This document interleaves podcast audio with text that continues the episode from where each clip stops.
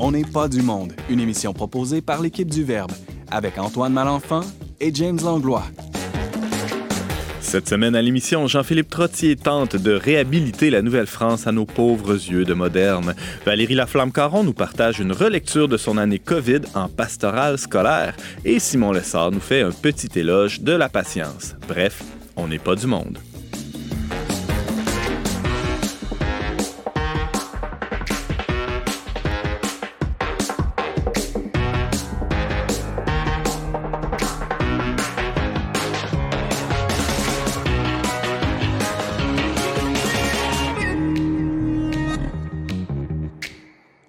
Bonjour à tous, bienvenue à votre magazine culturel catholique. Ici Antoine Malenfant en compagnie de James Langlois, singulier et co-animateur. Bonjour James. Ah, je peux pas être plus singulier que ça. T'es unique, hein, quand même. Ah, c'est ça, ouais.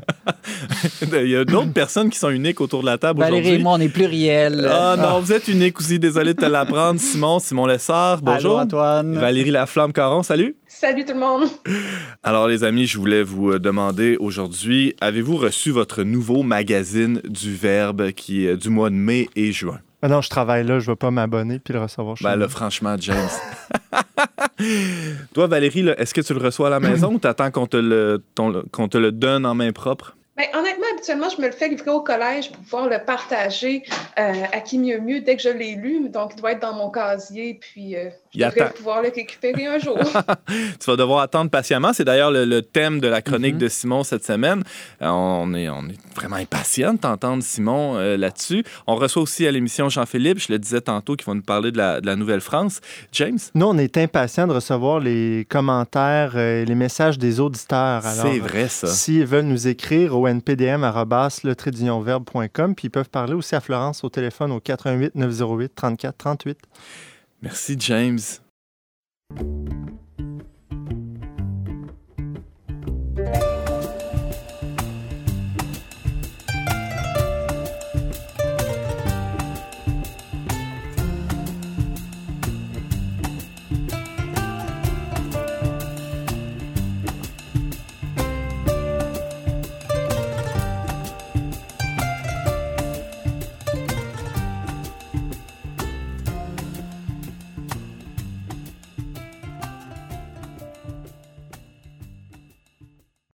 Bien souvent, sous prétexte de s'en tenir aux faits, les manuels d'histoire omettent de compter ou de raconter le récit des quatre siècles qui constituent l'aventure canadienne-française, sans nécessairement aller jusqu'au lyrisme du chanoine Groux, peut-être qu'il serait temps de cesser de réduire la foisonnante époque de la Nouvelle-France à une série de dates à mémoriser, de conquêtes européennes et de guerres avec les Iroquois.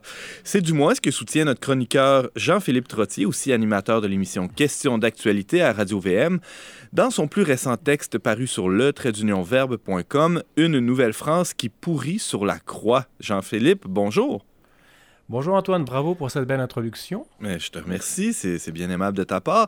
Euh, C'est qui qui l'a composé? c'est c'est tout de moi, hein? Et- et- et- Bravo. Comme le texte que tu as, composé, il est tout de toi. C'est tout, tout un titre d'ailleurs, Nouvelle-France qui pourrit sur la croix.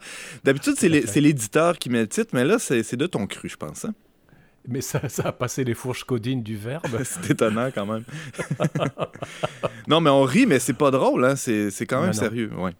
Euh, ben, ben, Lançons-nous peut-être avec le, le- le prétexte de ce texte-là, Jean-Philippe, si tu le veux bien. Bon, Euh, invité- t'as- t'as vu un film? Oui, j'ai vu un film de Denis Boivin, un cinéaste, un réalisateur québécois. Ça s'appelle Le sang du pélican et qui n'a pas eu le succès qu'il aurait dû avoir. Euh, le sang du pélican, le pélican, c'est le symbole christique. C'est les pélicans que Marie de l'Incarnation avec deux autres Ursulines euh, ont vu en accostant en Nouvelle-France. Euh, le pélican, c'est celui qui donne son sang à ses petits quand il n'y a pas assez de nourriture. Il se Mhm. perce le, le thorax avec son propre bec et nourrit ses enfants, ses petits, avec son propre sang. C'est le Christ, évidemment. Et, donc, c'est un film qui, euh, qui parle de Marie de l'Incarnation, pas sous un angle, euh, comment dire, apologétique, mais on voit la femme déchirée entre sa maternité avec Claude Martin, qui deviendra bénédictin très connu, euh, et sa vocation mystique, et sa nécessité de traverser, de prendre le large, d'aller en Nouvelle-France. D'ailleurs, Marie de l'Incarnation, c'est Bossuet qui l'appelait la Thérèse, la Thérèse d'Avila, donc du Nouveau Monde. Mm. C'est pas rien du reste. Et ça aussi, ça court dans nos veines. Hein. On a tendance à l'oublier. Donc, c'était un film qui, qui passe allègrement du XVIIe siècle dans la Nouvelle-France au XXIe siècle avec l'actrice qui joue Marie l'Incarnation, mais qui elle est une femme d'aujourd'hui et qui interview de vieilles Ursulines un petit peu décontenancées, enfin déstabilisées par le déménagement du vieux couvent de la Haute-Ville de Québec. Oui, c'est vrai, ça avait fait jaser ça il y a, quelques mois de cela. Euh, le, couvent qui, euh, qui abritait jusqu'à tout récemment les, dernières Ursulines. Et là, elles, se sont euh, retrouvées à au jardin d'Évangéline à Beauport pour la plupart. Euh, mhm. Alors tout ça, c'est raconté dans ce film euh, sur, sur Marie de l'Incarnation. On le disait, c'est intitulé Le sang du pélican euh, de, du réalisateur Denis Boivin. C'est un peu comme un mélange de, de genres. Il y a du documentaire, un peu de fiction là-dedans, non? Il y a tout ça. C'est vraiment, il y a, il y a un aller-retour. C'est pas, c'est un film, je dirais, hybride. Le cinéaste a vraiment laissé libre cours à son, à sa fantaisie. Et c'est plutôt réussi comme film. Mhm. je, le recommande à beaucoup de monde. Et comme je dis, il n'a pas eu le succès qu'il aurait dû avoir. Parce que, ouais. Bah, la pandémie, les salles fermées, etc. Ouais, c'est ça. Exactement, oui, tout ça est arrivé un petit peu au mauvais moment. Et euh, il se trouve que moi aussi, euh, j'ai visité le couvent des Ursulines, j'ai visité la chapelle des Ursulines et le musée dans la haute ville de Québec. En août dernier, j'avais une petite j'avais beaucoup de vacances et je devenais peu à peu fou bah, dans mon, mon, mon 3,5 à Montréal. Je me suis dit, tiens, on va prendre un peu de bon temps à Québec. Il y avait des promotions hôtelières, etc. Et donc, j'avais la, la, vieille ville à moi parce qu'il y avait très peu de touristes et j'ai été ébloui par ce que j'ai vu.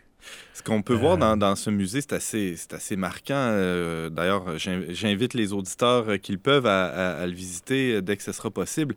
On voit comment les Ursulines avaient un souci de formation intégrale des jeunes filles. On, est loin de cette idée de, de, de l'Église catholique qui est misogyne. Hein? C'est à des années-lumière de ça même.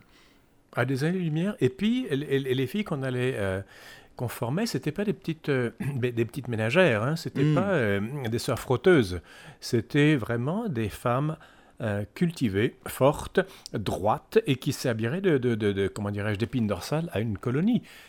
c'était pas c'était pas un pénitencier, c'était pas un, endroit euh, médiocre, loin de là. Et ça, ça a duré des siècles. Et on voit des instruments de musique, on voit des. Ces femmes-là étaient, ces enseignantes étaient à la, à la fine pointe dans l'enseignement. Elles savaient ce qui se passait aux États-Unis, en Europe, en matière de pédagogie. Euh, on est loin des qu'on appelait les pisseuses auparavant. Hmm. C'est pas, pas du tout ça. C'est il y, avait aussi une formation scientifique assez rigoureuse. Euh, on, le voit bien dans, dans le musée. Euh, James, oui? Oui, c'est pas sans rappeler, Jean-Philippe, l'instruction qu'ont reçue les, les, filles du roi en France avant leur départ, non? Euh, j'imagine, je connais moins ce chapitre-là, mais je ne serais pas surpris que on, ça soit un peu de la même, de la même eau.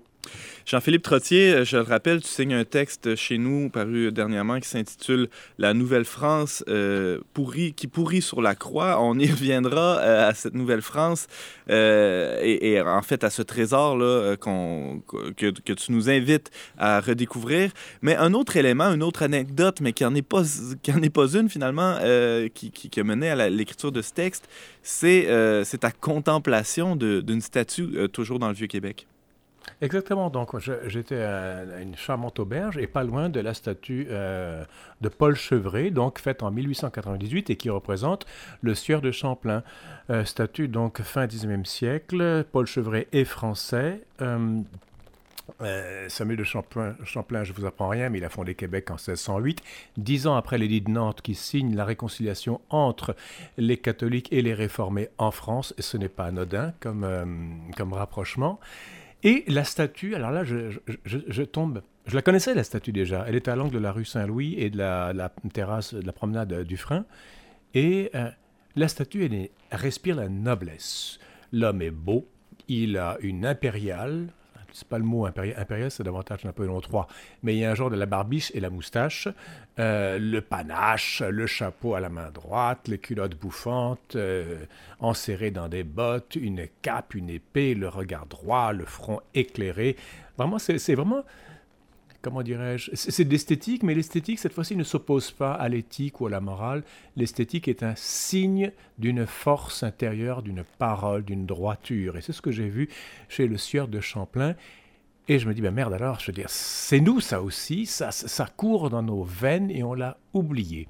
Et donc j'ai passé des heures, ben, tous les matins je sortais, je faisais un coucou à Champlain, et je regardais, j'étais fasciné par ce, ce que cette statue révélait de grandeur, de droiteur, de virilité, de, d'engagement et de loyauté très certainement au roi de France. Euh, et de fil en aiguille, euh, je me suis dit, ben, c'est la Nouvelle-France.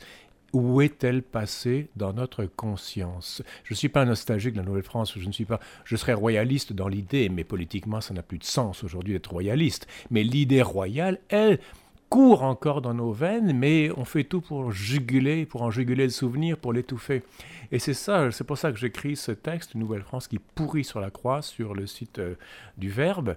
Euh, cette Nouvelle-France, elle est là encore, mais on ne, on ne lui rend pas hommage ni honneur suffisamment, et quand on le fait, c'est sous l'angle folklorique. Ouais, tu dis dans le texte que qu'on est des héritiers ignorants et ingrats. Euh, exact. Qu'est-ce que tu entends par là?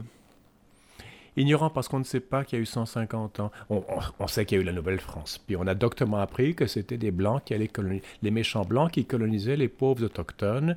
Et, la rectitude politique fait qu'on occulte tout cela. On occulte tout ce qu'il y a eu de grandeur, d'amitié aussi, de panache, de loyauté, de trahison aussi certainement, d'intérêt financier. Mais il y a eu toute une vague mystique. N'oublions pas que la Nouvelle-France naît euh, dans le sillage du grand siècle français qu'on appelait le siècle des âmes aussi, c'est-à-dire le XVIIe siècle. Euh, le XVIIe siècle, c'est Bossuet, c'est François de Sales, c'est Marguerite Marie Alacoque, c'est Louise de Marillac, c'est Vincent de Paul. C'est pas des deux de pique. Et on en a l'écho ici. Et la ville de Québec, à mon avis, et peut-être le bas du fleuve aussi sont des endroits euh, par excellence où on peut voir des, des, vestiges de cela, non pas en touristes, mais en frères et en sœurs d'affinité. Ben, d'ailleurs, dans le Vieux-Québec, tu parlais de Marie de l'Incarnation, mais il y a le tombeau de Saint-François de Laval, il y a hum, Bienheureuse Marie-Catherine de Saint-Augustin, il, y a les, il, y a, les Jésuites, les Saint-Martyrs canadiens qui ont vécu là, qui ont passé là. Il y a toute une, c'est ça, il y a toute une, une, une lignée là. Allez, justement, ça me fait penser, James, j'étais à une soirée euh, organisée par des religieux et euh, il y avait une historienne là, euh, affalée sur son fauteuil, puis on discutait un petit peu. Bon. Et puis elle dit une chose cette terre est parsemée de sainteté. Bon, j'ai eu un petit frisson de honte. qui est-elle pour glorifier ce qui, moi, à l'époque, me semblait comme une époque un petit peu honteuse, des petits saints, vous savez, qu'on comme on plante sur les gâteaux de mariage de, portugais, vous savez, un truc de pastel, rose nanane ou bleu poudre. Euh, et pour moi, c'était ça les saints d'ici auparavant. Et je, cette remarque me revient en tête, et des années après, cette terre est parsemée de sainteté, et je la confronte avec la statue de euh, Samuel de Champlain, je la confronte avec le merveilleux classicisme de la chapelle des Ursulines de Québec, qui renvoie aussi à celle de Trois-Rivières. Hein. C'est une splendeur architecturale et d'un goût exquis. C'est nous tout ça. Et donc, cette, euh, cette terre parsemée de sainteté, ben, c'est parsemé de cette grandeur aussi. Les saints catholiques ne sont pas, des, pas toujours des petits saints besogneux et plates et ternes. Il y a de la grandeur là-dedans dans la sainteté, il y a de la grandeur dans l'oblation, il y a de la grandeur humaine, il y a de la grandeur spirituelle il faudrait peut-être revenir à cette idée catholique de grandeur. Mhm. Jean-Philippe, a euh, tout cet élan de, grandeur, justement, euh, a certainement été bloqué ou du moins drôlement dévié euh, de, sa course avec la. On, connaît les événements, la conquête du milieu du 18e siècle. comment on peut réparer la, perte subie? Là, je ne parle pas de, perte territoriale ou, de rien de matériel, mais on pourrait dire jusqu'à la perte mystique liée à cet événement je pense à un, vers de Alfred de Musset dans La nuit de mai. Euh, il a composé quatre, très belles nuits. Rien ne nous rend si grand qu'une grande douleur. Dans la nuit de mai, il faut d'abord qu'on puisse prendre conscience de la perte. Euh, on n'arrivera jamais à la grandeur si on ne chante pas la grande douleur. Or, je ne suis pas sûr qu'au Québec, on en ait encore la capacité. On préférera le suicide ou la violence ou le confort et l'indifférence. Euh, alors c'est drôle parce que toutes les petites chapelles nationalistes qu'on voit ici et là, je ils ont raison de vouloir réaffirmer la place du Québec, etc. Sauf que tout le monde, on dirait, commence par un avortement. notre histoire commence par un ratage qui est le traité de Paris, ou le, le d'Abraham quatre ans auparavant. Euh, je veux bien, sauf que on, va passer notre temps à vouloir réparer ce traumatisme initial. Alors, ensuite, il y aura l'acte de l'Amérique du Nord en 1791 euh, qui voit la création du Haut et du Bas-Canada, l'acte d'union qui fait qu'on se rend compte finalement les francophones qu'on va être assimilés par les Britanniques parce qu'on va unir le Haut et le Bas-Canada. On va de défaite en défaite. Il y a eu la parenthèse de la Révolution, tranquille, il y a eu de grandes réalisations, sauf que tout le temps, tout le temps, tout le temps, j'ai l'impression que dans ces cénacles nationalistes, on est tout le temps en train de remâcher le passé, mais en faisant l'impasse sur les 150 ans de matériel humain, spirituel, qui est absolument fantastique, mythologisable et qui peut soulever l'âme humaine. Simone Veil disait un truc très juste. L'âme humaine est faite pour la grandeur. Je ne dis pas d'aller boire du champagne tous les jours. Je ne dis pas d'avoir plein d'argent, c'est la grandeur de l'âme. Et c'est pour ça que je, suis très ému quand j'entends dire que cette terre est parsemée de sainteté. On pourrait très bien dire elle est parsemée de grandeur. Hmm. On le voit bien euh, dans, la figure de, euh, Sainte Marie de l'Incarnation, comme tu l'as évoqué un peu plus tôt, euh, de, des martyrs canadiens nommés par James François de Laval, qui était, qui était un aventurier. Il hein? ne faut, pas oublier ça. Et, cette aventure-là, elle peut, elle coule dans nos veines, comme tu le dis, si bien Jean-Philippe Trottier, mais parfois on, on, on se met un garrot. On se met un garrot, mais c'est un garrot. C'est le génie de Londres d'avoir su ménager le, vaincu de l'heure. Tant et si bien que nous sommes des demi-vaincus de demi-vainqueurs au mm. Canada français ou au Québec. Et on préfère très souvent, et c'est vrai chez, dans les chapelles nationalistes, on préfère le camembert et le vin rouge plutôt qu'à la privation. Euh, et le problème, c'est que comment voulez-vous accéder à la grandeur de la douleur si on est quand même assez confortablement installé dans cette mollesse et cette tiédeur? Je pense à, un passage de Saint Jean de la Croix qui a écrit La montée du Carmel. Et ce qu'il raconte est tout à fait dans la droite ligne de la psychologie. Pour venir à ce que vous ne goûtez, allez par où vous ne goûtez. Pour venir à ce que vous ne savez, allez par où vous ne savez. Pour arriver à ce que vous ne possédez, allez par où vous n'avez rien. Pour retrouver cette grandeur, il faut passer par le traumatisme, il faut le revisiter deux, trois siècles plus tard, mm. alors que nous sommes devenus adultes et mûrs, assez mûrs pour pouvoir réassumer cette douleur et retrouver cette nouvelle France sous une autre forme. Elle ne reviendra jamais telle qu'on l'a connue, mais elle peut revenir, elle peut rechanter sa grandeur sous une autre forme. C'est exactement le sens de Jésus-Christ avec Marie-Madeleine au jardin. Marie-Madeleine en pleurs découvre le tombeau vide, il y a un jardinier derrière elle qui l'interroge et elle est en larmes, elle a perdu, elle a perdu l'homme de sa vie qu'il a révélé à elle-même. Elle dit Où as-tu mis le corps de mon Seigneur? Et lui l'appelle par son prénom soudain elle se rend compte que c'est Jésus-Christ. Hmm. Qu'est-ce qu'elle fait? Bien naturellement, elle se précipite vers lui et lui dit Ne me touche pas, non li il faut que je retourne à mon Père et je vous enverrai mon Esprit Saint il s'agit de retrouver Jésus-Christ sous une autre forme. C'est le même amour humain qui est spiritualisé par la foi. C'est la même chose que j'aimerais que l'on fasse avec la nouvelle France que nous avons perdue, que nous sommes incapables de chanter et que nous pourrions chanter une fois qu'on se rendra compte vraiment dans l'amertume qu'on l'aura perdue. Et à travers cette amertume, on pourra retrouver une grandeur. Mais ça, ça demande du caractère, ça demande une capacité de don total de soi et le modèle pour nous chrétiens, c'est Jésus-Christ. Et je ne fais pas de prêchi-prêchant en disant ça. Hein. Ben mais surtout que c'est ça, ça, ça, pour moi, ça a du sens. Et eh, en fait, euh, tu, euh, tu, termines très bien ton texte en disant pour accéder, pour traverser la perte, euh, ressusciter l'écho des martyrs canadiens, c'est bien moins d'intellectuels dont nous avons besoin que de prophètes. Euh, et, en tout cas, ton texte, Jean-Philippe Trottier, a quelque chose de prophétique. Je n'irai pas jusqu'à dire que tu es un prophète quand même, mais... je veux pas terminer comme eux. Ben non, c'est ça. Merci beaucoup, Jean-Philippe, d'avoir été avec nous. je, rappelle aux auditeurs, je rappelle aux auditeurs qu'on peut lire ton texte Une nouvelle France qui pourrit sur la croix sur le trait À très bientôt. Merci, Antoine. Au revoir. Everything all the time, everywhere. What to say or where to go. Best of times, I'm a little unaware. Who's to say? I don't know. But I feel my head overflow. I was tired at the get go. I don't wanna wait around to fall apart. So I will do my part.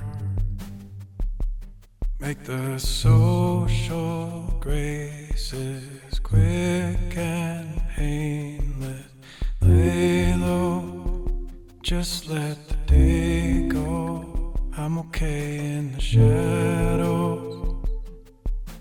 Every single party needs a no show. I go just to say so. I'm tired of the same old. So point me the way home. I can breathe.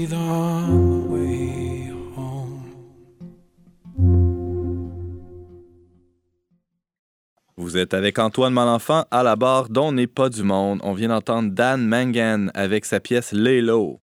Le printemps, c'est la saison des lilas en fleurs et des fins d'année scolaire. Bien qu'il reste encore quelques semaines pour les élèves du primaire et du secondaire, déjà, ceux qui fréquentent les cégeps et universités du Québec sont en vacances, bien méritées.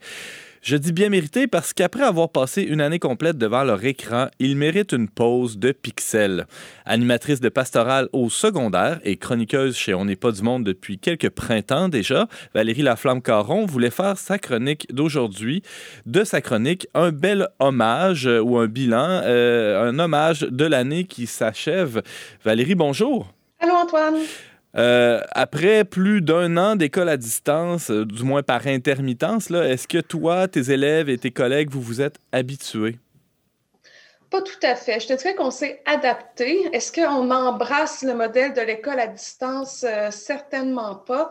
On dira que c'est un moindre mal. Là. Semble-t-il qu'il y a 30 des enfants dans le monde qui actuellement n'ont pas accès à l'école à cause du contexte de pandémie. Donc, je te dirais qu'on s'en contente, mais on ne s'en réjouit pas. Tu penses pas que c'est l'école de l'avenir et que, c'est plein de promesses, ce, type d'enseignement-là? Probablement pas. Peut-être dans certains contextes où on est très axé sur le savoir, euh, dans des niveaux plus avancés, mais tout ce qui touche éducation primaire, préscolaire, même collégiale ou le milieu de vie est tellement important. Hmm. Euh, on n'oublie pas qu'il faut pas oublier qu'une des missions de l'école québécoise, c'est de socialiser. Donc euh, ça, ça a été complètement écarté cette année. Valérie Laflamme-Caron, je le disais en intro, tu es, euh, animatrice de pastorale au secondaire. Ça a été quoi le, contexte de, euh, de ton travail dans, la dernière année? Parce que là, ben, l'année scolaire achève, il reste quelques semaines. comment tu l'as vécu cette année-là? Au début, très mal. Euh, je vous en avais parlé d'ailleurs dans mes premières chroniques au mois de septembre. Ça avait d'ailleurs touché euh, quelqu'un à Lévis qui est venu nous porter une statue de Notre-Dame des écoles, donc a circulé oh. toute l'année pour euh, nous donner du courage. Ben, ça, a-tu marché, la, statue? Ça a-tu fonctionné? Je veux pas C'est pas de la magie, Antoine. non, mais on a eu très peu de cas de COVID à l'école. Alors que ça explosait un peu partout, on a mm-hmm. vraiment été protégés, puis on se le dit entre nous. Donc, bon, je ne veux pas être superstitieuse, mais. En tout cas. En tout cas. fait que, cela dit, le lancement de l'année scolaire, ça a été complètement le chaos. Puis ce qu'il faut comprendre, c'est que dans une école, tout est réglé, là, tout est réglé d'avance. Puis c'est toujours la même chose qui se produit. C'est empreint de rituels. Donc, à la première semaine, il y a la rencontre des parents. La deuxième semaine, on présente les activités. La troisième semaine, on fait des inscriptions. La quatrième semaine, on lance le tout et c'est parti. Et puis là, je pourrais continuer à énumérer le calendrier, euh, mais c'est quand même assez serré. Il y a évidemment place à la flexibilité, là, mais nous, on est des machines, puis on sait où ce qu'on s'en va, et le train part, et c'est comme ça. Euh, et puis, c'est comme si, en début d'année, le ministère de l'Éducation réalisait comment fonctionnait une école et là, devait s'adapter plusieurs fois par semaine. Euh, on a pensé des mesures en début d'année pour une école primaire, hein, où est-ce qu'on appelle une bulle. Le mot bulle, là, tout le monde le vomit à la bouche. Mais un groupe d'élèves, une bulle, dans un local, le modèle qui était proposé, c'était ça, euh, mais appliqué au secondaire, ça défigurait complètement l'école parce qu'on oublie qu'il y a des cours à option, il y a des programmes sportifs, des programmes artistiques, du parascolaire, et c'est comme si ça venait d'apparaître aux yeux des autorités. Hmm. Donc, on a été euh, jusqu'à la fin octobre bousculés. Cette instabilité-là, Valérie, ça a duré jusqu'à la fin ou euh, ça s'est résorbé? Non, vraiment jusqu'à la fin, je te dirais qu'il y a eu des moments où on a pris notre air d'aller. À un moment donné, fin octobre, ben, on a compris que du parascolaire, là, je parle pour mon secteur, là, euh, qu'il en aurait pas. Et le service de pastoral, ça venait saper complètement ses bases parce que comment moi je travaille, je fais peu de rencontres euh, en groupe classe. Euh, habituellement, je fais des comités, je propose des sorties spéciales où le but, c'est de mobiliser des élèves de différents groupes, de différents niveaux. Et là, je fais un petit jeu de mots, de sortir de notre bulle, de prendre la porte et d'aller dehors. Moi, c'est ça que je fais. Euh, donc là, je ne pouvais plus rassembler personne, puis je pouvais aller nulle part. Donc, ça a été euh, vraiment perturbant. Et puis moi, j'étais très résistante à transférer mes activités en virtuel parce que je savais que les élèves allaient être là-dessus comme plusieurs heures par jour, puis je voulais pas en rajouter, puis je voulais pas leur laisser entendre que c'est ça la vie, tu sais, euh, de faire des choses en ligne. Mais je suis tombée enceinte et puis là, ça a sapé tous mes plans parce que dans ma tête, là, j'allais faire comme Jésus, j'allais mettre des sandales, puis aller à la cafétéria manger des sandwichs, puis que la providence me guiderait, tu sais. Mais euh, enceinte, on, ne savait pas trop comment le virus allait circuler dans l'école, donc mm-hmm. c'était pas une bonne idée. Et avec les règles et tout ça, puis bon, un peu de bon sens et de sens de, de préservation ben, finalement, je me suis retrouvée encabanée dans mon bureau entre des plexiglas euh, à travers des réunions Meet. Euh, j'ai gardé trois comités qui, euh, avaient lieu en présentiel habituellement et on les a fait en ligne. Et puis, au début, ça avait été vraiment, vraiment difficile. honnêtement, j'en ai pleuré le soir là, parce que je ne comprenais pas trop ça donnait quoi et pourquoi on faisait ça. Mais finalement, parce que finalement, ça finit quand même bien, euh, les élèves se sont beaucoup impliqués. Là, moi, j'ai eu 42 élèves différents qui se sont engagés dans ces comités-là. Et dans chacun des groupes, on a vécu vraiment des, beaux succès. Puis, ben, ces temps-ci, l'heure est au bilan. Et puis, force est d'admettre qu'ils ont vécu quelque chose là-dedans, qui ont cheminé, qui ont progressé, qui sont dépassés. Donc, euh, c'est vraiment tout à leur honneur. Parce que là, euh, juste pour être sûr de bien comprendre, c'est des jeunes qui avaient des cours en ligne à la journée longue et qui, en plus, euh, décidaient de, de, poursuivre leur vie sociale virtuelle par ces rencontres-là que tu proposais dans, dans divers comités. Exactement. Ce n'est pas tous les élèves qui étaient en virtuel, mais les secondaires 3 à 5, une journée sur deux, ils étaient à la maison en virtuel. et puis, tu sais, c'était quand même un peu absurde, on s'est habitué. Mais moi, je faisais des rencontres en ligne par Meet avec des élèves qui étaient dans l'école. Et puis là, je devais trouver des locaux parce qu'on ne peut pas suivre une réunion comme ça dans la cafétéria. Il y a trop de chaos. Donc, je les répartissais dans des coins de l'école où ils pouvaient se brancher à leur tablette pour participer à la rencontre que moi, j'animais depuis mon bureau. Fascinant. J'ai fait ça toute l'année. Et euh, bon, tu, l'évoquais un peu euh, tout à l'heure, Valérie, il y, a une, grosse partie du travail, euh, ben, de, la vie scolaire au secondaire et au cégep aussi qui, qui, euh, qui se passe dans les corridors, dans les activités informelles. Euh, je lisais même dans tes notes que euh, les projets servent de, prétexte. Bon, là, faut pas le dire trop fort hein, pour pas que les gens s'en rendent compte, les jeunes. Faudrait pas qu'ils nous entendent, mais c'est un prétexte pour autre chose, pour quelque chose de, plus grand, de plus, de plus beau, de plus profond. Et là, tout ça, ça devenait plus vraiment possible, c'est ça. Exactement. Puis ça, ça s'applique au parascolaire, mais aussi à la classe, je pense, fondamentalement. Euh, quand on a des rencontres en ligne, puis j'en ai fait des rencontres, euh, j'ai fait des ateliers en classe aussi, et même dans mes plus petits comités, on est vraiment euh, accroché à l'ordre du jour et il y a toujours 10% du groupe qui participe, là, peu importe quel groupe. puis, il n'y a pas ces moments-là où on va faire une petite blague, où quelqu'un va dire Ah, tu as l'air un peu fatigué, mais qu'est-ce qui s'est passé? Tu sais, je vais donner un exemple. Euh, je parlais, on a un projet de friperie, puis on a continué à le rouler là, en, administrant à distance comme ça. Et puis là, on avait un choix à faire. Puis là, la petite de secondaire 1 dit Ah, mais moi, de toute façon, euh, je choisis jamais ce qui me tente. Là, je suis comme OK, mais pourquoi? Ah, ben parce que je veux toujours faire plaisir à mes parents.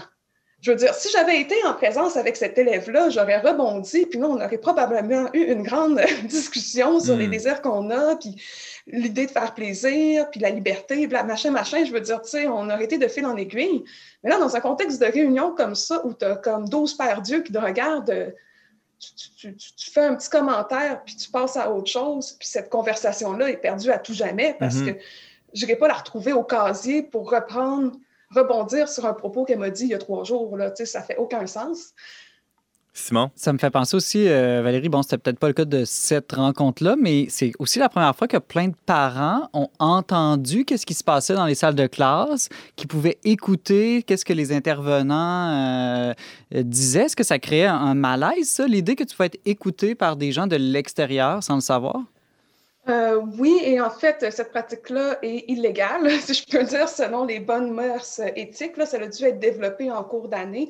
Euh, mais en tout cas, je sais que nous, au collège, là, il y a des interventions qui sont faites auprès des familles quand il y a d'autres personnes euh, dans la pièce. on considère que cet espace virtuel, c'est comme la salle de classe, donc il ne doit pas avoir d'autres personnes qui ont accès. Mais évidemment, là, ça, ça a créé des, accrochages à plusieurs moments. Hmm. Oui. Puis, j'aimerais vous donner peut-être en Juste un petit exemple d'une belle réussite.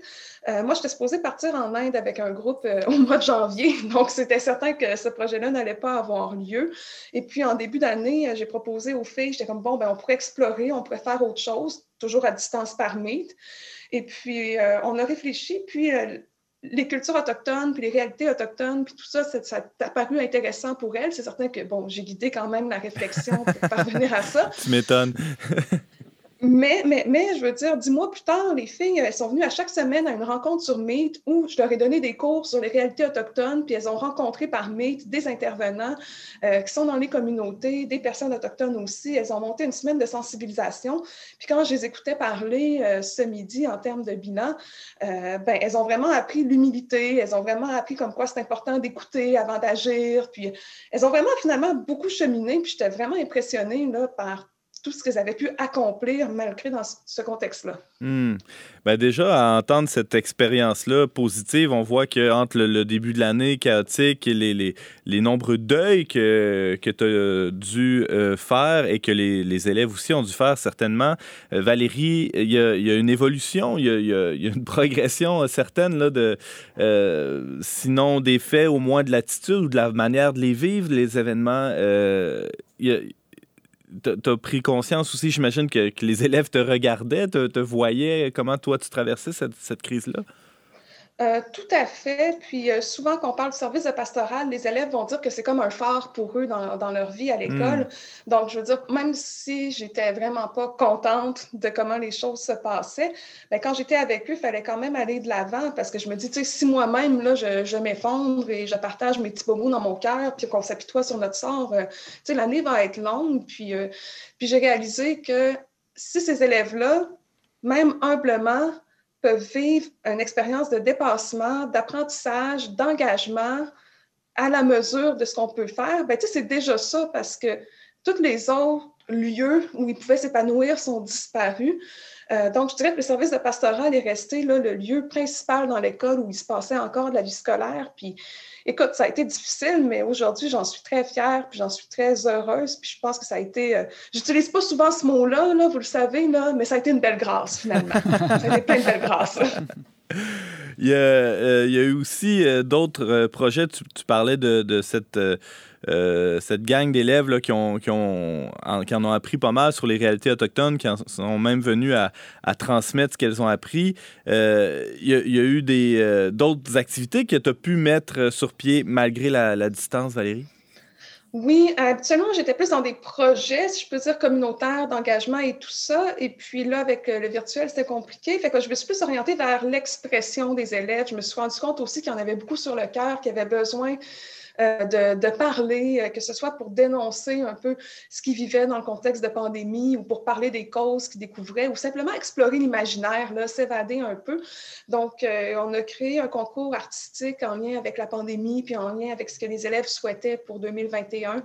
on a un recueil littéraire de textes écrits par des élèves qui va être lancé la semaine prochaine. Ça compte une soixantaine de pages. Puis là-dedans, j'ai vraiment eu beaucoup de plaisir à découvrir l'intériorité des élèves, hmm. justement, ce qu'on n'aborde pas en réunion. Et on a eu un projet de balado avec euh, quatre élèves. Puis ça, ça a été un projet 100% virtuel. J'en suis quand même fière aussi. Euh, écoute, encore là, deux, chaque, chaque semaine, le jeudi soir, après une journée de Zoom, les élèves se branchaient de 6h15 à 8h le soir que je leur donne le B à A du balado, comment faire une entrevue, puis tout ça. On a tout conçu la patente. Et puis là, ça a été lancé sur les plateformes du collège. Ça s'appelle La Voix des ados et c'est vraiment eux qui l'ont conçu de A à Z. Donc, euh, ils en sont très fiers. Ça circule beaucoup quand même dans notre milieu, puis euh, ils en retirent beaucoup de fierté. Euh, donc, finalement, encore une fois, j'ai un élève, Louis-Philippe, pour ne pas le nommer, il me dit Ah, oh, Valérie, ça a été une expérience, l'expérience d'une vie. J'étais comme Wow! fait bon, tant mieux, tant mieux. Valérie Laflamme, Caron, un, un, dernier mot là, de, de, ton, de ce que tu appelles ton pasto bilan. tu as, découvert bien des choses, mais j'imagine aussi euh, beaucoup de, de, vulnérabilité dans, dans cette expérience-là, de cette année euh, vraiment pas comme les autres. Exact. Bon, moi, ma spiritualité, je dirais qu'elle est quand même grandement marquée par, par des expériences de manque. Puis quand je cherche Dieu, souvent, euh, je l'imagine assis à côté de moi en train de pleurer. Là, je, suis désolée, c'est comme ça. Euh, donc, euh, ça m'a. Euh, je te dirais que j'ai continué à avancer un peu avec cette image-là. Puis ça m'a rappelé quand même, tu sais, je fais souvent des grands projets. Là, on se dit, ah, on va aller en Inde, on va faire plein de grosses patentes. Là, on gagne des prix, yes, on est big, pasto big. Mais j'ai amusé, puis bon, ça, ça m'a appris aussi à me contenter de, de peu, euh, puis d'être vraiment au niveau des élèves, puis de voir, tu sais, chaque petit pas qu'il fait, là, j'imagine que c'est comme ça avec un petit enfant, hein, chaque petit pas qu'il fait, ben on en est fier, c'est une victoire, puis c'est suffisant. Mm. Ouais, je dirais que c'est ça le mot qui me vient, là, c'était suffisant.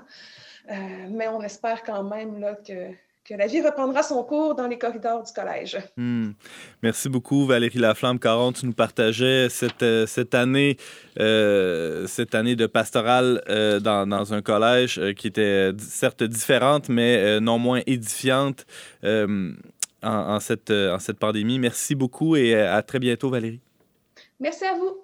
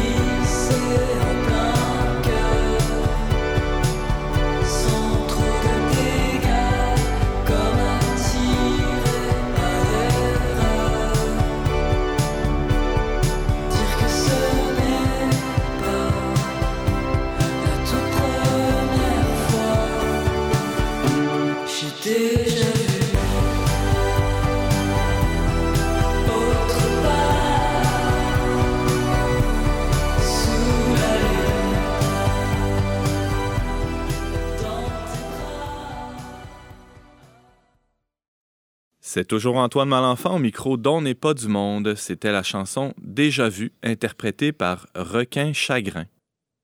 Les confinements répétés et prolongés des derniers mois ont mis à l'épreuve une vertu chrétienne souvent oubliée, j'ai nommé la patience. Pour prendre le temps de discuter patiemment de cette vertu, je reçois aujourd'hui le chroniqueur, rédacteur et responsable de l'innovation pour Le Verbe Média, Simon Lessard. Salut Simon. Salut, il faut être patient quand on écoute mon titre. Hein? Oui, oui, ça, il y a beaucoup de... ouais, c'est comme des titres de noblesse, hein? c'est ça, ça, ça en dit beaucoup Mais sur euh, toutes tes qualités. Hein? Mais là, tu as dit que c'est une vertu chrétienne, ça veut dire que ceux qui sont pas chrétiens n'ont pas d'affaire à être patients. Attends, attends, tu James, pour la polémique, on va attendre un petit peu. hein. Et- Sois patient. Éc- T'écouteras la, la- la chronique de Simon. Simon, faut le dire d'emblée, euh, sans plus attendre, t'étais impatient de nous parler de la patience, hein? Ben oui, en fait, euh, les auditeurs euh, dont n'est pas du monde savent que j'aime beaucoup euh, me psychanalyser dans mes propres chroniques. Donc, euh, par définition, si j'en parle, c'est que j'ai peut-être un petit problème avec la patience. D'ailleurs, pour appuyer mon point, savais-tu, Antoine, que Darwin disait que les muscles des épaules sont ceux de la patience. Alors? Alors, je pense que mon corps révèle certains défauts de ma personnalité. Dit ça? Donc, plus, plus tu as des, grandes, des grosses épaules, plus tu es patient, c'est ça?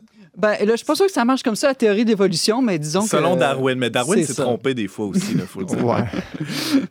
Alors, euh, Simon, pourquoi t'as as décidé de nous parler de ça aujourd'hui? Ben, comme tu l'as dit, Antoine, je pense que la dernière année euh, a été vraiment une grande épreuve de patience pour tout le monde. Peu importe notre situation, euh, Valérie nous parlait tantôt euh, de ses difficultés euh, au travail, à l'école, euh, qu'on soit, que ce soit le, le confinement, l'attente pour le vaccin, attendre pour des tests, euh, attendre la réouverture des salles euh, de, à manger De ou gym. des écoles. de gym des pour se muscler les épaules? C'est ouais. ça, qu'on qu'on soit complotiste ou pas, tout le monde attendait quelque chose. OK? Et, et donc, on est tous égales, je pense, dans cette épreuve-là, euh, dans, dans la dernière année. Puis je me suis dit, ben, il faut, faut y penser. Il faut, faut y penser à cette vertu-là parce que c'est une vertu qui est vraiment plus à l'honneur depuis des décennies. On est vraiment dans un monde d'hyperactivité, de Mm. changement, euh, où tout doit aller vite. On valorise la vitesse et le changement. La patience, aujourd'hui, je ne sais pas pour vous, mais c'est- pratiquement vu comme une vertu des faibles, un vice, hein, dans le Mm. fond, Euh, un confort bourgeois pour des gens qui veulent surtout rien changer, ou, euh, disons, une, une fausse qualité de faibles qui sont impuissants à agir. ouais. Exactement. Hmm. Euh, autour de la table, là, vous êtes, euh, vous êtes patient, vous? Ah, je vois Valérie qui gesticule. euh, Elle s'en peut plus, c'est d'intervenir. euh, oh, attends ton tour, Valérie, je t'en prie. C'est le festival des blagues faciles. ah ouais, on lâchera pas le morceau, je pense. hein. Vas-y, Valérie. Ben, en fait, je t'entendais, puis peut-être que justement, on nous a pas assez exhortés à la patience parce que ce qui a été difficile pour plusieurs cette année, je pense, c'est qu'à chaque semaine, on nous faisait à croire que la semaine suivante, ça allait être terminé, alors que si on nous avait annoncé plusieurs mois de cette situation de confinement, euh, je pense qu'on aurait pu se mettre dans un état d'esprit pour cultiver notre patience, justement. Hmm. Peut-être c'est ça, c'était pour pour pas décevoir ou maladroitement pour tenter de garder la flamme euh, allumée en- ou l'espérance, en tout cas une drôle de conception de l'espérance. Mais euh, je reviens à ma question. Toi, es-tu patient, Simon? Euh, ben, tu t'as dit tu- que tu te psychanalysais devant nous, là, donc j'imagine que Non, je pense patient. que j'ai pas. euh, je dois admettre que je le suis vraiment pas. Puis je pense que ça a été ma grande épreuve. Puis je pense que ça a été ma grâce de Pâques, pour reprendre le mot préféré de Valérie, de, de vraiment accepter. Là, dire, bon, à un moment donné, ça donne Ouais, à rien de, de toujours euh, être dans un sentiment de révolte, de combat, de espérer que tout réouvre le plus vite possible. Et Ouais. puis, à partir du moment qu'on qu'on fait ce choix-là, hein, parce que la patience, c'est un acte de vertu, c'est pas une émotion. Donc, ça, ça implique un acte de volonté. Et puis, ça donne une force après pour avancer. Toi, James, es-tu patient? Ben, ça dépend comment est-ce qu'on définit la patience. euh, tu sais, au sens d'être capable d'endurer les mots sur une longue période de temps, non. Moi, je vais faire une crise juste parce que, je sais pas, euh, j'ai échappé un pot de confiture par terre. là, mais, euh, mais par contre, je je- je suis capable d'attendre longtemps. Là, tu sais, je veux dire, des gens, mettons, euh, ouais, je peux attendre longtemps des gens, ça me dérange pas. Attendre l'autobus? Ouais, ça me dérange pas. Ah, Mais comme beau, jeune ça. papa, James, si tu dois enseigner la patience, j'imagine, à tes enfants.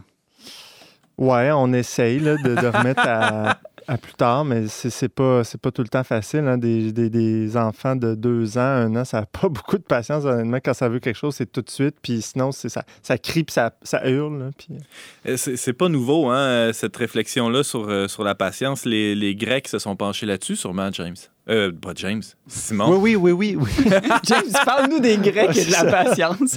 Mais- Simon, excuse-moi. Oui et non, en fait. Euh, certes, je pense que la vertu de patience, Antoine, ben, on la voit un peu dans l'Odyssée d'Homère. Pour ceux qui connaissent ça, Pénélope qui attend pendant presque 20 ans le retour de son mari. hein. c'est vraiment, euh, là, la patience est vue comme une fidélité euh, dans- amoureuse euh, dans, dans ce cas-ci. Mais en général, chez les penseurs grecs, ce qu'on valorise, c'est le courage. hein. Ah. Parce que le courage, hein, c'est surtout au combat, à la guerre, quand il y a la possibilité de la mort. L'homme fort, viril, vire en latin, hein, c'est vraiment là, ce- celui qui fuit pas les périls euh, au combat.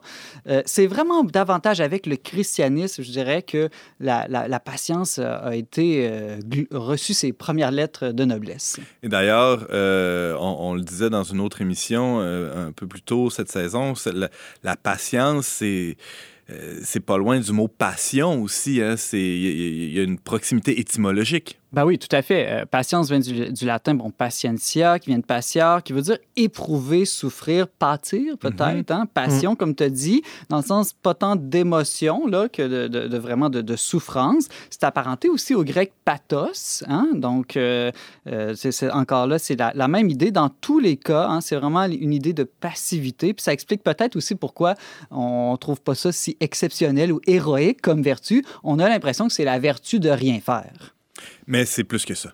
Ben oui, c'est plus que ça. Saint Augustin, par exemple, dit que le rôle de la, de la patience, c'est de, de supporter les maux sans faiblir et, et- et de telle manière que ça nous empêche de nous écarter par, par faiblesse de, euh, du bien qu'on veut faire. Mais surtout, il va mettre l'accent sur le fait que ça vient pas tant euh, nous donner une force pour vaincre les obstacles qu'on rencontre dans notre vie que ça vient nous aider à ne pas nous décourager. Mm. En fait, c'est que tout obstacle apporte son lot de tristesse. Et puis quand la tristesse devient trop grande, là, elle risque de nous envahir et de nous détourner du bien. Et donc, la patience, ce c'est ça à quoi elle, elle- elle s'attaque, si je peux dire, ou elle résiste, c'est la tristesse.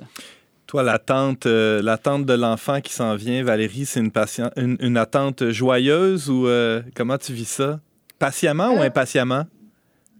Présentement, patiemment, je dirais que ça a été tout un processus. hein. Il y a des, des montagnes russes là-dedans, là, mais présentement, je trouve que Hey, c'est la première fois de ma vie que je marche lentement puis que je l'apprécie. Ah. Je fais un pas devant l'autre puis je regarde tout autour de moi. Non, je- c'est comme si j'ai pris du LSD tout le temps présentement. Ça doit être euh, les hormones de sérénité. Là. Alors, pour ceux qui n'ont pas ces hormones-là, euh, comme moi, et qui sont euh, constamment impatients, Mhm. Simon, qu'est-ce qu'on fait? Et j'ai pas de remède miracle. Je pense Le que LS la, À part le LSD. là. la patience, Antoine, est une vertu qui s'acquiert avec de la patience. Ah bon, ben là, que- c'est un peu tautologique, on s'en sort pas. Ben oui, mais comme toute vertu, euh, l'idée, c'est qu'il faut creuser une habitude. Donc, c'est par à force de répéter des actes de patience qu'on le devient de, de plus en plus. Mais ça ressemble à quoi un acte de patience? Mettons, mettons je veux dire, OK, C'est un non-acte, euh, James. Non, mais c'est intéressant. C'est-à-dire, c'est c'est une manière d'accueillir, je pense, la difficulté, l'épreuve. Euh, donc, Mm. si on, on passe son temps à murmurer, à rouspéter ou juste se fermer la trappe, on n'est pas nécessairement patient. Ce que les théologiens vont faire remarquer, c'est que le signe de la vraie patience est la joie, justement. Euh, puis même, c'est là qu'on va l'appeler un fruit de l'Esprit Saint, quand il y a une joie qui s'accompagne dans l'acte de patience, parce que là, ça montre que c'est c'est vraiment assumé, c'est vraiment volontaire et qu'on est vraiment en train de combattre justement la tristesse que je parlais euh, tout à l'heure. Mais est-ce que reporter des plaisirs, par exemple, des gratifications, ça peut être une forme, une manière de cultiver sa patience?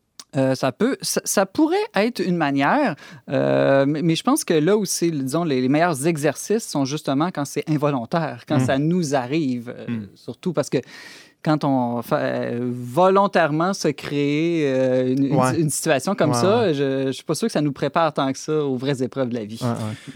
Simon, euh, tu viens de, de parler de l'Esprit Saint. Est-ce que Dieu est patient, lui?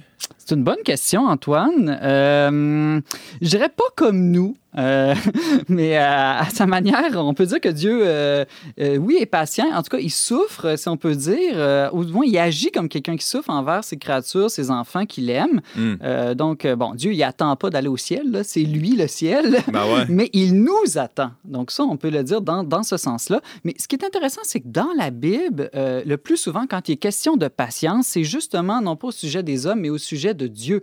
On dit que c'est Dieu qui prend patience pour les hommes qui ne cessent de se détourner de lui, d'être comme des ados chialeux ou des bambins euh, qui, comme disait James, euh, manquent... euh, Manque de patience. Ouais, c'est ça, Dieu, un Dieu patient, miséricordieux qui sortient continuellement de nous donner la correction qu'on mériterait.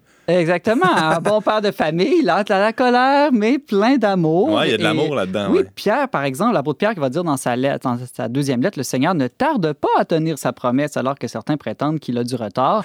Au contraire, dit Pierre, il prend patience envers vous Ah car ouais. il ne veut pas en laisser quelques-uns se perdre, mais il veut que tous parviennent à la conversion. Ah, c'est beau ça. James? Mais l'affaire, c'est qu'on dit que pour Dieu, un jour est comme mille ans. Fait que, tu sais, c'est- lui, il attend ou pas. Là.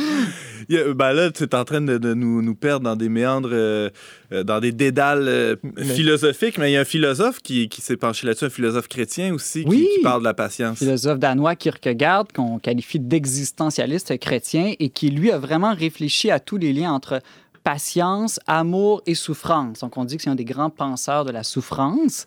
Euh, pour, pour Kierkegaard, euh, dans le fond, la, euh, la patience, c'est une manière humaine de répondre à la souffrance, mais toujours en s'ancrant dans l'amour de Dieu. Donc, il va dire, par exemple, que seule cette tension de lutter pour le, le bonheur éternel peut nous amener à, véri- à véritablement tout endurer. Hmm. Autrement dit, qui a l'espérance d'un bien infini, absolu et éternel peut endurer n'importe quel mot fini en quantité et endurer. Il y a une sorte de disproportion, Ouais, si on ouais. veut, qui nous donne une force ça prend la foi là, pour ça. Exactement, ça prend la foi. Beaucoup Mais de foi. Ce qui est intéressant aussi chez Kierkegaard, c'est qu'il va inverser l'argument euh, des forts que je parlais tout à fait euh, tout à l'heure en disant Ouais. que les Grecs disaient que c'est les courageux à la guerre, les, les vrais forts. Ouais. Lui, il va dire non, non, c'est l'inverse. La patience, ben, c'est comme l'arme du faible, euh, donc ben, parce qu'elle n'est pas une possession, mais une dépossession de nos moyens. Mais dans l'esprit chrétien, justement, comme dit saint Paul, lorsque je suis faible, c'est alors que je suis fort, ou encore la béatitude, heureux les pauvres. Donc, c'est c'est toute cette idée que par, en se dépossédant de nos propres moyens, ben, finalement, on laisse Dieu agir, et ça, c'est beaucoup plus fort. Il y, a, quelque chose du sacrifice. Hein? James parlait de, sacrifice volontaire, mais euh, il y a quelque chose du sacrifice. On sacrifie euh, des fois justement un, bien présent pour un bien futur euh, dans la patience, Simon. Oui, oui, je pense que les bon euh, amour, patience, sacrifice, souffrance, toutes ces choses-là euh, sont, sont, sont liées. Euh, un peu comme euh, James disait tantôt, euh, l'idée de sacrifice, hein, c'est de renoncer à un bien présent, mais pour un plus grand bien futur. Donc, je pense que c'est toujours ça la, la patience, c'est pas souffrir pour souffrir ou attendre pour attendre, c'est Mm. qu'il y a un but, il y a quelque chose de beau et de grand pour lequel on attend. Donc, euh, dans, dans, dans chaque acte de patience, je dirais qu'on révèle nos amours, on révèle quels sont nos désirs les plus profonds. Ouais. Et, et ça, le sens du sacrifice, ben, c'est un sens aussi qui révèle notre maturité. L'enfant, justement, a beaucoup de difficultés à vivre le sacrifice parce qu'il est je dirais, absorbé par le présent. Euh, ça prend une prise de distance que l'adulte développe pour être capable de développer euh, ju- justement ce sens du sacrifice. Le travail, par exemple, est un bel, un bel exercice de sacrifice On parce que la paye nos- vient au moins Ben aux deux ouais, c'est semaines ça, dans la plupart des dire. cas. faut être patient des fois. Là. Tu vois, ça fait deux semaines que je travaille, j'ai pas une scène. Bon.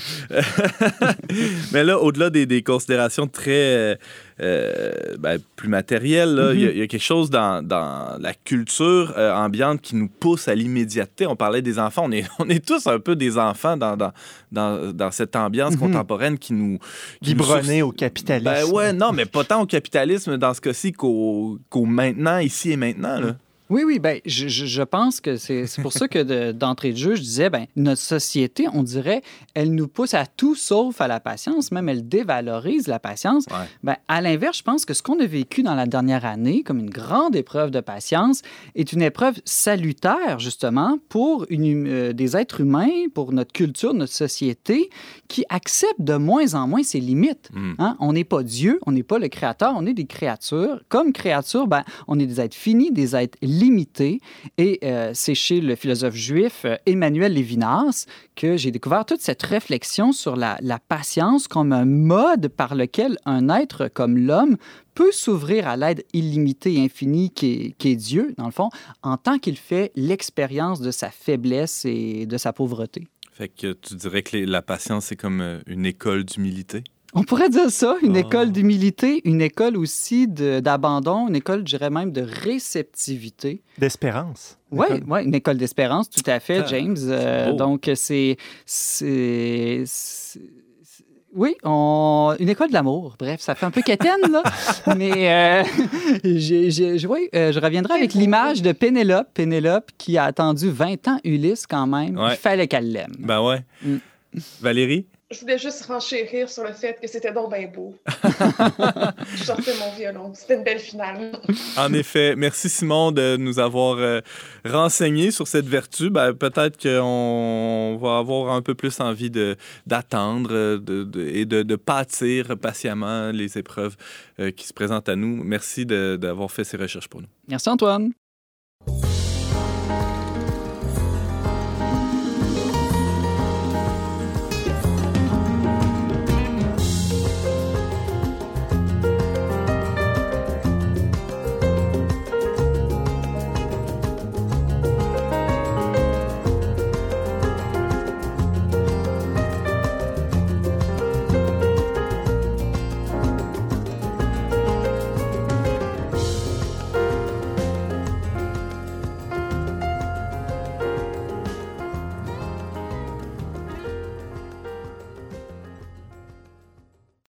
C'est tout pour cette semaine, mais selon notre bonne habitude, avant de se quitter, on se laisse avec les suggestions culturelles de nos euh, chroniqueurs. Valérie Laflamme-Caron, à tout seigneur, tout honneur, commençons avec toi.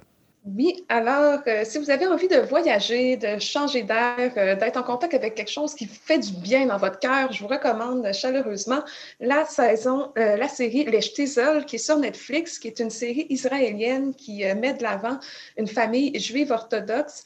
Et puis, c'est, on- il y a vraiment des personnages tout en complexité là-dedans, qui ont des combats intérieurs, et ça permet d'en apprendre davantage sur cette société-là. Donc, la troisième saison est en ligne. Donc, si vous avez des longues soirées euh, après le couvre-feu de 8 h ou de 21h30, ben, vous pouvez faire ça. Dépaysement garanti. Merci beaucoup, Valérie. Simon Lessard? Ben, moi aussi, j'ai une suggestion pour ceux qui n'ont rien à faire. on est quelques-uns, je pense, autour de la table. Non, c'est un balado québécois qui s'appelle tout simplement Abbaye, là, comme un peu euh, monastère, qui, Ouais. est fait par euh, l'équipe euh, de Magneto.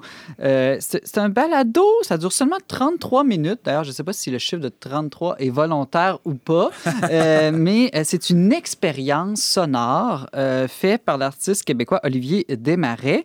Et puis, euh, on entend toutes sortes de sons. Donc, le- le- les, les pas des moines qui se promènent, l'eau, l'environnement autour, l'orgue, le chant, euh, le bruit du vent l'hiver. Et puis, on a l'impression d'être vraiment plongé dans l'ambiance euh, du monastère seulement à travers les sons.